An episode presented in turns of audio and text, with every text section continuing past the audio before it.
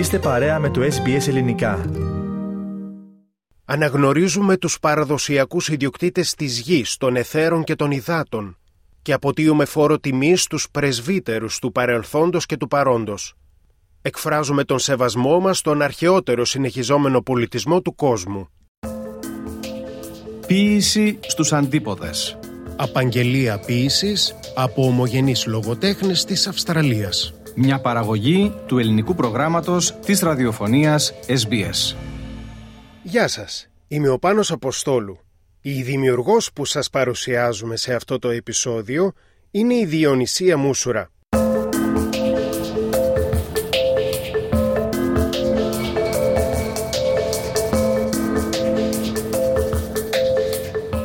Γεννήθηκε το 1940 στη Ζάκυνθο. Μετά το γυμνάσιο έφυγε μετανάστρια στη Μελβούρνη. Δίδαξε για πολλά χρόνια ελληνικά σε απογευματινά παρικιακά σχολεία της Μελβούρνης και στα σαβατιανά πολυγλωσσικά σχολεία του Υπουργείου Παιδείας της Αυστραλίας. Σπούδασε διερμηνία και μετάφραση στο Πανεπιστήμιο RMIT και ειδικεύτηκε στην ψυχιατρική διερμηνία. Γράφει από νεαρή ηλικία, ενώ έχει ανθολογηθεί σε Αυστραλία, Ελλάδα, Αμερική. Πολλά από τα έργα της έχουν διακριθεί σε λογοτεχνικούς διαγωνισμούς σε αυτές τις χώρες. Δημοσιεύει έργα της σε πολλά ηλεκτρονικά περιοδικά, στην Ελλάδα, στην Αυστραλία και στον Καναδά. Πάμε όμως να ακούσουμε τη φωνή της ίδιας της δημιουργού, την οποία είχαμε τη χαρά να την φιλοξενήσουμε στους ραδιοθαλάμους της ραδιοφωνίας SBS της Μελβούρνης. Είμαι Διονυσία Μούσουρα, είμαι μάνα δύο παιδιών. Έχω γιο 61 ετών και κόρη 58 και έχω τέσσερα υπέροχα εγγόνια. Η κόρη μου έχει δύο λεβέντες, το Μάρκο μου που είναι 25 χρονών και το Δανιήλ μου που είναι 22 και ο γιος μου έχει δύο υπέροχα υπέροχα κορίτσια, τη Διονυσία 20 χρονών και η Αλεξία είναι 18 χρονών. Γεννήθηκα στη Ζάχυνθο την υπέροχη και την όμορφη και δεν θέλω αντιρρήσεις γιατί δεν τις δέχομαι αξιώθηκα να τελειώσω εκεί και τη μεσαία εκπαίδευση. Μετά παντρεύτηκα στα 19 μου χρόνια. Μεταφερθήκαμε στην Αθήνα με το σύζυγο. Εκεί απέκτησα και τα δύο μου παιδιά και το 67 με τη δικτατορία ήταν τα πράγματα πολύ πολύ άσχημα στην Αθήνα τότε. Σε όλη την Ελλάδα αλλά και μέσα στις μεγαλοπόλεις ακόμα χειρότερα. Και τότε η ΔΕΜΕ έβαζε εισιτήρια και προσκαλούσε, μάλλον η Αυστραλία μέσω της ΔΕΜΕ προσκαλούσε μετανάστες εδώ και κατέβαλε και τα εισιτήριά μας. Και όντας τότε σχετικά νέοι, ήμουν 27 χρονών εγώ, 30 ο σύζυγος σχεδόν, λέμε δεν πάμε και άμα δεν μας αρέσει γυρίζουμε. Πιστεύω ότι όσοι μας ακούνε αλλά και εσύ ο ίδιος θα έχεις διαπιστώσει μέχρι τώρα ότι στην Αυστραλία εύκολα έρχεσαι αλλά δύσκολα φεύγεις. Γιατί είναι πανέμορφη χώρα. Και όσο και αν μας πόνεσε ο χωρισμός και εμένα με πονάει ακόμα γιατί τα πρώτα 10 χρόνια έκλαιγα κρυφά γιατί μου λείπαν οι γονείς μου, τα αδέρφια μου, ο χώρος μου, η Ζάκυνθος, οι Έλληνες, η πατρίδα. Με όλα τα αυτά μας έδωσε ευκαιρίες που η Ελλάδα δεν θα μπορούσε ποτέ να μας τις δώσει. Το πρώτο ποίημα έχει τίτλο «Γυρισμός». Το έγραψα το 1992 όταν ήμουν στη Ζάκυνθο. Ήταν μια περίοδος δοκιμαστική για μένα για πολλούς πάρα πολλούς λόγους. Και ένα πρωί λέω στην αδερφή μου τη Μακαρίτησα, λέω κοίταξε εγώ θα πάω στο δάσος και στο κάστρο γιατί στην Πόχαλη πάνω υπήρχε το κάστρο το Βενετσιάνικο ακόμα και ήταν η πίσω αυλή του σπιτιού μου, είχα φοβερές αναμνήσεις από εκεί και της πήρα μαζί μου ένα μπουκάλι νερό, χαρτί και μολύβι που δεν μου έλειπε ποτέ και της λέω: Δεν θα ανησυχήσεις παρά μόνο αν πέσει ο ήλιος και δεν έχω γυρίσει ακόμα. Και ήταν πρωί. Πήγα εκεί, περπάτησα, περπάτησα, έκλαψα, δεν ομολογώ. Και μετά κάθισα κάτω από ένα δέντρο και βγήκε πηγαία το ποίημα που ακολουθεί. Γυρισμός. Αιώνες μετά το χωρισμό, ασταθή τα βήματα με έφεραν στο παλιό βενετσιάνικο κάστρο. Πέρασα την πύλη του Λέοντα. Απειλητικά ορθώθηκε μπρος μου αγέλη Λεόντων. Δοκίμασα να προσπεράσω, μα η αστάθεια των βημάτων με εμπόδισε να τρέξω. Η αγέλη πέρασε από δίπλα μου, ίδια λιτανία πολυθωμάτων λέοντες στοργής, πειθαρχίας, σοφίας, ίντρικας, φιλίας, ανταγωνισμού, πιο αγέροχος, περήφανος ο λέον της αγάπης, κοπάδι ολόκληρο. Με κοίταξαν χωρίς να με δουν. Τους μίλησα ψυχία σοφίας εκλυπαρώντας και με αγνόησαν. Μόνο Προτού στα χνάρια τα παλιά συνεχίσουν την πορεία μου ζήτησαν απολογισμό πεπραγμένων. Κι εγώ έκλαψα δάκρυα μεταμέλειας για εκείνα που μπορούσα και δεν τόλμησα. Δάκρυα πικρίας για τα λίγα που μείναν και θα μπορούσα αν έλειπε η αστάθεια από τα βήματά μου. Πόσο μάκρυναν οι δρόμοι λιγοστεύοντα τις αποστάσεις. Πώς να διανύσω τα κάστρα και πώς να φτάσω. Τα αχνάρια τόσο οδυνηρά. Οι ξερές πευκοβελώνες που πάνω τους αόρατα διαγράφονται τρυπούν την καρδιά μου. Μα το αίμα που στάζει δεν είναι για μένα, δεν είναι για σένα. Είναι για εκείνους που πλήθυναν στα κυπαρίσια ζητώντας μια θέση στη φιδωλή σκιά τους. Οι απολυθωμένοι λέοντες γυρνάνε στις λίθινες πύλες μην κι άλλο ταράξουν τη γαλήνη και την ηνεμία του τόπου. Ω μνήμες μου ακριβές, λιβάνει και έως τον άχραντο βωμό σας, τον ατέλειωτο πόνο. Μία και μόνη η παράκλησή μου, κοντά μου μείνετε, μη με εγκαταλείψετε.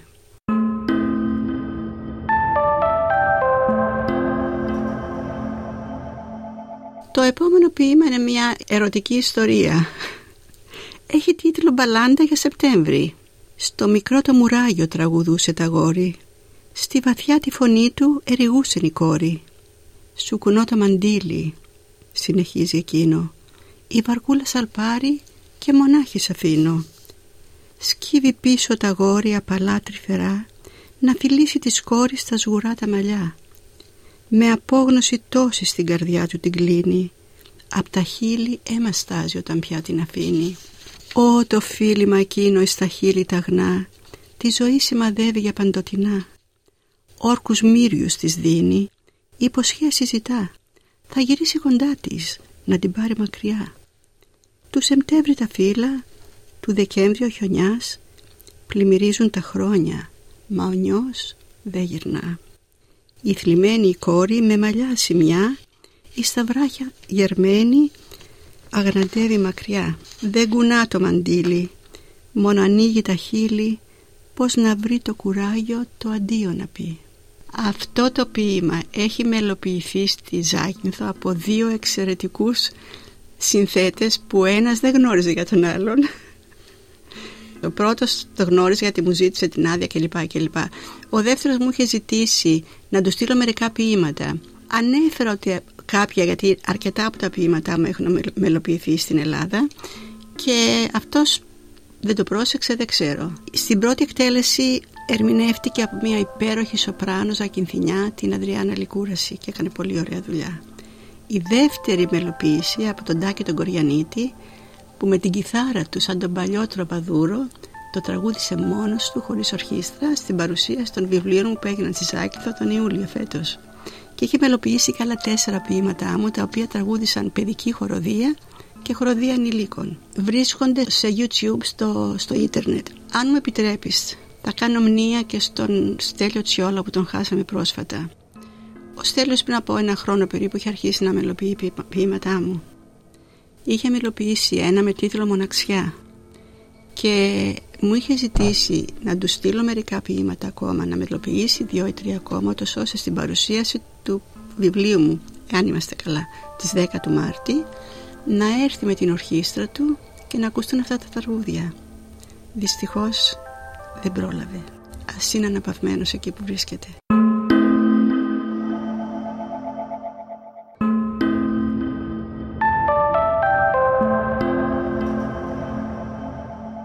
Μετανάστριες αυτό το ποίημα το έγραψα σε ένα πανηγύρι που είχαμε πάει εδώ ντόπιο στην, στη Μελβούρνη πριν από κάμποσα χρόνια.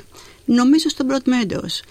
Και είχαμε καθίσει σε ένα τραπέζι και κοίτασα γύρω μου και βλέποντας τις γυναίκες αυτές όλες που ήταν εκεί χαρτί και μαλλί κουβαλούσα πάντα μαζί μου δεν είχαμε τότε ούτε τηλέφωνα ή ταμπλέτες και τέτοια μετανάστριες μάτια θαμπά θλιμμένα κορμιά σκεφτά πρόσωπα από τον πόνο χαραγμένα, βαμμένα κόκκινα μαύρα μαλλιά και στην ψυχή όνειρα χίλια μαραμένα.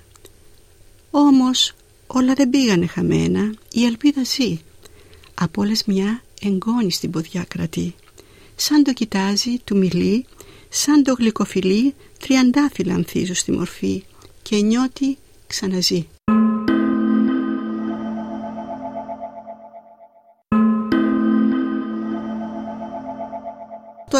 Ποίημα έχει να κάνει με τις διαπροσωπικές σχέσεις και έχει τίτλο «Συνύπαρξη». Εκείνη Άτλαντας που στους αδύνατους ώμους των αστεριών κουβαλά τους καημούς και τους πόνους. Εκείνος έρευος που με αστραπή και βροντί να την αποδιοργανώσει ολοένας στη ζωή προσπαθεί.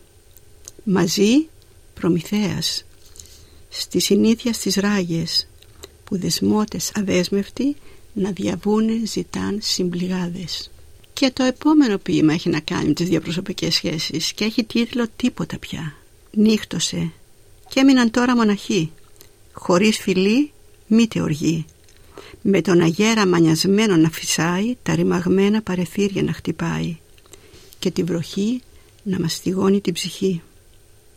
Ανήμποροι να ανταλλάξουν μια ματιά, ανίκανοι για μια κουβέντα, μια μιλιά.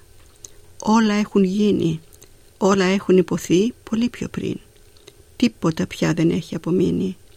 Μόνο του τέλους παγωμένη ανασεμιά και ο λιγμός σου προσπολεμάει να μην ξεφύγει να συμβολίζουν πως υπήρξανε παλιά.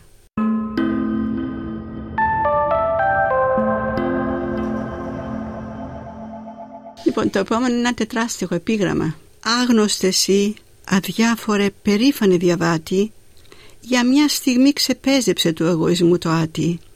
Φόρο τιμής στην πλάκα αυτή να αποτίσεις. Γυναίκα κοίταται εδώ. Γύρε να προσκυνήσεις. Και τελειώνω με ένα χιουμοριστικό ποίημα. Προειδοποίηση. Όταν θα έχω πια γεράσει, με τη δικαιολογία πως θα έχω χάσει, θα κάνω ό,τι θέλω εγώ χωρίς να δίνω πουθενά λογαριασμό. Ξυπόλυτη θα τριγυρνώ στην αμμουδιά με ένα γαλάζιο φιόγκο στα μαλλιά. Ένα φουστάνι θα φοράω παρδαλό που θα έχει χρώματα 22.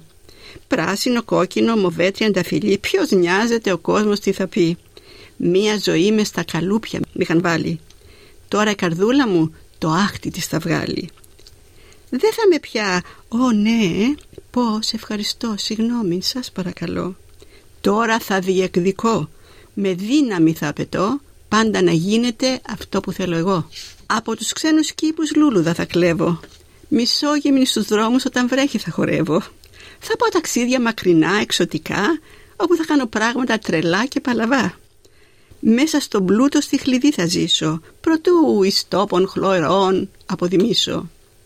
Μα από τώρα λέω προπόνηση να κάνω, γι' αυτό το σπίτι μου στην πούληση το βάνω.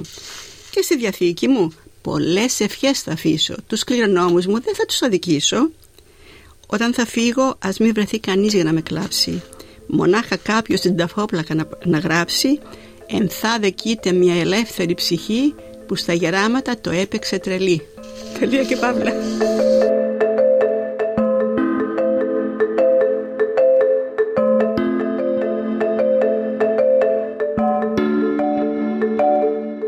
Έγραφα από πολύ πολύ μικρή. Στην ουσία ο καθηγητής μου φιλόλογος, ο αείμνηστος Μαρίνος Σαβούρης, αυτός με μίλησε στη γραφή διότι από την πρώτη γυμνασίου ακόμα που τον είχαμε φιλόλογο μας συνέστησε να κρατάμε μερολόγιο καθημερινό. Και μου άρεσε η ιδέα. Σημειωτέωνε ότι ο παπάκης μου ήταν παπάς γι' αυτό τον ονομάζαμε παπάκη στα Πτάνησα. Με είχε μάθει να διαβάζω από τα 4-4,5 χρόνια μου και όταν ο κύριος Σαβούρης μας ζήτησε να κρατάμε ημερολόγιο εμένα μου άρεσε πολύ η ιδέα ήταν ημερολόγιο του τύπου τι έκανα σήμερα ή τι αισθάνομαι ήταν σήμερα. Ήταν ημερολόγιο του πώς νιώθω. Δεν ήταν τυπικό. Καλά, οι πιο πολλοί γράφανε, ξέρω εγώ, τα απλά, τα καθημερινά. Αλλά το ωραίο είναι ότι από ολόκληρη την τάξη, και ήταν μεικτό το γυμνάσιο τότε και θα πρέπει να είμαστε τουλάχιστον 150 παιδιά μέσα στην τάξη, η μόνη που δεν είχε πρόβλημα όταν ο καθηγητής ζητούσε να διαβάσει μια-δυο σελίδες από το ημερολόγιο μου εγώ τόσο αγαθή ήμουνα. Δημοσίως. ναι, ενώπιον είσαι πίκον όλων. Γιατί ήμουνα, δεν ξέρω αν ήμουν αγαθή, αν ήμουν αθώατη, ήμουν παπαδοκόρη, ήμουν με πολύ αυστηρές αρχές μεγαλωμένη. Και δεν είχα πρόβλημα, γιατί δεν είχα τίποτα να κρύψω. Α, μιλούσα για το ρομαντισμό μου, ότι δηλαδή πήγαινα στην Πόχαλη μπροστά που είναι, την έχουν ονομάσει στο μπαλκόνι της Μεσογείου γιατί έχει υπέροχη θέα και ξυπνώντας εγώ και ανοίγοντας τα παράθυρά μου τότε έβλεπα το Ιόνιο ολόκληρο μπροστά μου και ολόκληρη τη Ζάκυνθο και μιλούσα για αυτά στο ημερολόγιο μου εγώ συν τα τετριμένα. Αλλά ήμουν η μόνη που προθυμοποιόταν πάντα να δει αυτό στο ημερολόγιο. Μπορείς να το ερμηνεύσεις όπως θέλεις αυτό. Ναι. Ήρθαμε στην Αυστραλία με δυο μικρά παιδιά και με μία βαλίτσα και δεν είχαμε κανέναν εδώ γιατί δεν ανήκω σε παραδοσιακά μεταναστευτική οικογένεια που ήρθαν οικογενειακώς. Ουδής ποτέ ήρθε από την οικογένειά μου στην Αυστραλία. Οι Ζακυνθινοί μας έχουν ονομάσει σπουργίτες γιατί όπως το σπουργητάκι δεν αφήνει τον τόπο του και πεθαίνει το, το χειμώνα από το κρύο αλλά δεν φεύγει, έτσι και ο Ζακυνθινός. Είμαστε πολύ λίγοι. Μπορώ να πω ότι είμαστε μία από τις μικρότερες πατριές στην Αυστραλία, οι Ζακυνθινοί.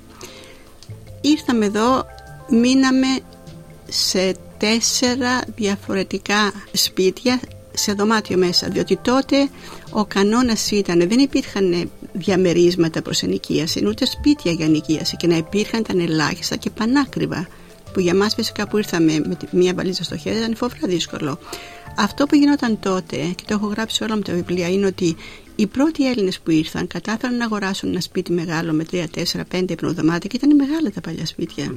Ενοικίαζαν όλα τα δωμάτια σε μια οικογένεια, σε ανδρόγυνο, με κοινόχρηστους χώρους. Η κουζίνα, το μπάνιο, η τουαλέτα, το πιο σημαντικό. Έχω γράψει υπό- χιουμοριστικά κάπως, αλλά ήταν η πραγματικότητα σε ένα μου διήγημα και λέω κάθε πρωί στυνόμαστε στην ουρά και ήταν οι, του- οι τουαλέτες τότε ήταν έξω στο πίσω μέρος της αυλής. Βρέχει, χιονίζει στην ουρά εκεί και να περιμένεις. Και άντε λέω τώρα να έχεις φάει φασολάδα από βραδείς ή οτιδήποτε άλλο και να υπάρχουν ήχοι που δεν έπρεπε να ακουστούν ή που να μην μπορείς να κρατηθείς και να περιμένεις να έρθει η σειρά σου. Αυτά όλα μένα μου φ- προκαλέσαν φοβερή εντύπωση. Το άλλο ήταν ότι μόλις πήγαμε από το σπίτι μου, λέει στον νοικοκυρά, Α, Σούλα, το χαρτί της τουαλέτας να το παίρνεις στο δωμάτιό σου. Λέω, μα γιατί; Γιατί αν το αφήσεις εκεί μου λέει εξαφανίστηκε και πρέπει κάθε φορά να αγοράζεις καινούριο. Καταστάσεις που δεν τις είχα βιώσει ποτέ μου. Η ποίηση πότε ήρθε στη ζωή σου; Δηλαδή, Η ποίηση υπήρχε πάντα, αλλά τα πρώτα μου ποίηματα δεν υπάρχουν πια. Διότι πολλές μετακινήσεις και μέσα στην Ελλάδα δεν έφερα μαζί μου τίποτα από την Ελλάδα, από τα γραπτά μου. Μείνανε στο πατρογονικό μου σπίτι. Από εκεί όταν πήγα το 80 για πρώτη φορά μετά από 13 χρόνια και ρώτησα, μου λέει, μα παιδάκι μου λέει και εμείς τόσο μετακομίσαμε στη Ζάκυνδο τότε, ήρθαμε στην Αθήνα, μικρό το διαμέρισμα, αναγκάστηκα να πετάξω πολλά. Αλλά δεν πειράζει. πότε πρώτο δημοσίευσες εδώ στην Αυστραλία τα ποίημά σου. Πρέπει να ήταν το 92 νομίζω, για πρώτη φορά. 30 και πλέον χρόνια. Ναι, ναι, ναι. Πώς προέκυψε; Έγραφα, τα έκρυβα και τα έσκιζα, διότι δεν μου φαινόταν αρκετά καλά για δημοσίευση ή για, για τίποτα. Δεν είχα δηλαδή αυτοπεποίθηση ότι αυτό που γράφω μπορεί και να αρέσει σε κάποιους.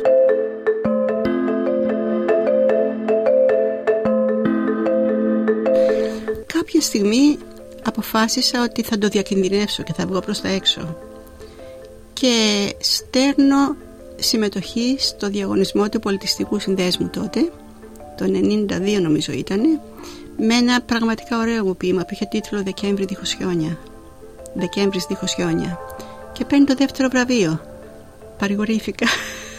Ήταν ο λογοτεχνικός διαγωνισμός Ναι, του ναι, ναι, Ελληνοαυστραλιανού ναι, ναι, Πολιτιστικού ναι, ναι, Συνδέσμου. ακριβώς, έτσι, ακριβώς. Μελβούρνης. Και όταν είδα ότι πήρε το δεύτερο βραβείο, ομολογώ ότι παρηγορήθηκα λίγο. Εντάξει, λέω, δεν είναι και τόσο άσχημα. Και από εκεί έστειλα πάλι και μετά αποφάσισα ότι αυτό που μου αρέσει να κάνω καλύτερα είναι να γράφω διηγήματα. Και άρχισα να καταθέτω στον διαγωνισμό διηγήματα. Όλα βραβεύτηκαν. Αυτό ενίσχυσε πολλαπλά την αυτοπεποίθησή μου. Να μην κρυβόμαστε. Αν ε, εμ, χρειαζόταν να δώσεις έναν ορισμό στην ποίηση, τι είναι για σένα η ποίηση, τι θα μου έλεγες; Για μένα υπήρξε έκφραση ψυχής γιατί, και γι' αυτό σταμάτησα να γράφω από κάποιο σημείο και μετά γιατί η πενιχρή μου γνώμη είναι ότι αν δεν πονέσεις αν δεν νιώσεις βαθιά τον πόνο για οποιοδήποτε θέμα και ζήτημα στη ζωή σου δεν μπορείς να αγγίξεις ψυχές με την ποίηση Αν πούμε ότι η ψυχή μας είναι σε μια φοβερή ανάταση, αν είμαστε μέσα σε έναν τρελό έρωτα ή, σε, ή αγαπάμε ή προσφέρουμε κάτι, δεν μπορεί να γίνει ποίηση τότε, είναι προϊόν πόνου μόνο. και χαράς μεγάλης. Τότε θα γράψεις τα ωραιότερα ποίηματα της ζωής σου, ιδιαίτερα αν είσαι ερωτευμένος. Γιατί ο έρωτας εμπνέει και σε αλλάζει, σε κάνει άλλο άνθρωπο. Αλλά είναι έρωτας αληθινός. Όχι να είναι μια σχέση από τις πολλές όπως συνήθως γίνεται στην εποχή μας. Είναι αληθινός έρωτας. Τότε θα γράψεις αριστουργήματα. Να είσαι σίγουρος. Εσύ πώς αισθάνεσαι όταν διαβάζεις παλιά σου ποίηματα; Δεν έχω γράψει πάρα πολλά ποίηματα, δύο συλλογές μόνο. Διηγήματα έχω γράψει το 12ο βγαίνει τώρα 10 συλλογές διηγημάτων. Με όλα τα αυτά, ό,τι πέρασα από την πένα μου είναι κομμάτια της ζωής μου. Δεν ξέχασα τίποτα, δεν ξέχασα ούτε καν την ψυχολογική μου διάθεση όταν έγραφα το κάθε ποίημα ή το κάθε διήγημα. Αυτή είμαι εγώ. Με απασχολούσαν πάντοτε οι διαπροσωπικές σχέσεις τις οποίες διαπραγματεύομαι τόσο στην ποίηση όσο και στην πεζογραφία μου πολλές φορές, σε πολλά διηγήματα. Μολονότι πολλά μου διηγήματα έχουν να κάνουν με τη μετανάστευση. Έχουν να κάνουν με τη μεγάλη μου αγάπη για τη Ζάκυνθο. Αν μου επιτρέπεις, χωρίς να θέλω να περιαυτολογήσω γιατί δεν μου αρέσει, αλλά πρέπει να αναγνωρίζονται αυτά που κάνουν οι πατριώτες μας για μας. Τον Αύγουστο που μας πέρασε η Ζακυνθινή Εστία Αθηνών δημιούργησε ειδική εκδήλωση στο λόφο του Στράνη στη Ζάκυνθο, εκεί που ο Διονύσιος Ολομό, ακούγοντας τα κανόνια του Μεσολογγίου Παπένα, αντίγραψε τον Εθνικό ύμνο, μια πολύ ιστορική περιοχή, και με τίμησαν ως εξέχουσα προσωπικότητα. Σιγά τα λάχανα, μην είμαι εγώ εξέχουσα προσωπικότητα, αλλά και έτσι το είδαν. Τα επιχειρήματά τους ήταν ότι προβάλλω τη Ζάκυνθο στο εξωτερικό όσο κανένας Ζακυνθινός ποιητής ή πεζογράφος δεν έκανε και το ότι 57 ολόκληρα χρόνια αφότου έφυγα από την Ελλάδα συνεχίζω να γράφω μόνο ελληνικά. Και το ότι οι Ζακυνθινοί το εκτίμησαν αφάνταστα αυτό το ότι είμαι δίγλωση και θα μπορούσα να γράφω και στην Αγγλική όπως γράφουν πάρα πολλοί και ντόπιοι εδώ. Εγώ επέμενα και επιμένω μόνο ελληνικά ο λόγος είναι κατά τη γνώμη μου ότι φθήνει η ελληνική γλώσσα όταν φύγουμε εμείς η πρώτη γενιά ας πούμε η πρώτη γενιά γιατί δεν είμαστε, αλλά είμαστε αυτοί που ήρθαμε καραβιές καραβιές τη δεκαετία του 50 και του 60. Τα παιδιά μας μιλάνε ελληνικά. Στην πλειοψηφία, τα δικά μου τουλάχιστον έχουν και πτυχίο πανεπιστημίου και τα δυο, ο γιος μου πήγε φαντάρος εθελοντικά στη Ζάκη στην Ελλάδα πριν από χρόνια. Και μιλάνε άπτε στα ελληνικά. Και η κόρη μου και ο γιος μου. Με όλα αυτά τα εγγόνια μου δυσκολεύονται. Πήγαν ελληνικό σχολείο, αλλά Κακά τα ψέματα, από την τρίτη γενιά και μετά είναι λίγο δύσκολο να διατηρήσεις τη γλώσσα. Διατηρούν τα ήθη, τα έθιμα, τα πάντα, τη μουσική. Αλλά η γλώσσα είναι λίγο δύσκολη για την τρίτη και την τέταρτη γενιά και δεν ξέρω τι θα γίνει. Δεν είμαι πολύ αισιόδοξη για να είμαι ειλικρινής. Το καινούριο αίμα που μπήκε πρόσφατα στην Αυστραλία είναι πολύ σημαντικό και αυτοί θα παίξουν πολύ μεγάλο ρόλο. Γιατί εμείς φεύγουμε και τη σκητάλη πρέπει αυτοί να την αναλάβουν. Πρέπει να την παραδώσουμε εμείς και να αφήσουμε τις καρέκλες όποιοι τις έχουμε. Εγώ δεν είχα ποτέ καρέκλα γιατί δεν ήθελα. Μόνο αυτή στο σπίτι μου. Αλλά νομίζω είναι καιρός η πρώτη γενιά να παραδώσει τη σκητάλη.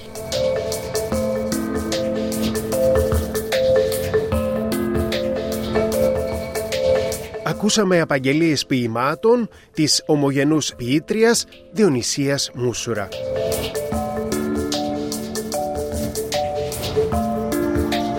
Ήταν ένα επεισόδιο της σειράς podcast «Ποίηση στους αντίποδες» από το ελληνικό πρόγραμμα της ραδιοφωνίας SBS σε ψηφιακή επιμέλεια του Νίκου Πλασκασοβίτη και ραδιοφωνική παραγωγή του Πάνου Αποστόλου. Ακούστε και άλλα επεισόδια της σειράς στην εφαρμογή SBS Audio, στο Spotify και σε άλλες podcast εφαρμογές. Βρείτε το ελληνικό πρόγραμμα στο Facebook και στο Instagram ως SBS Greek.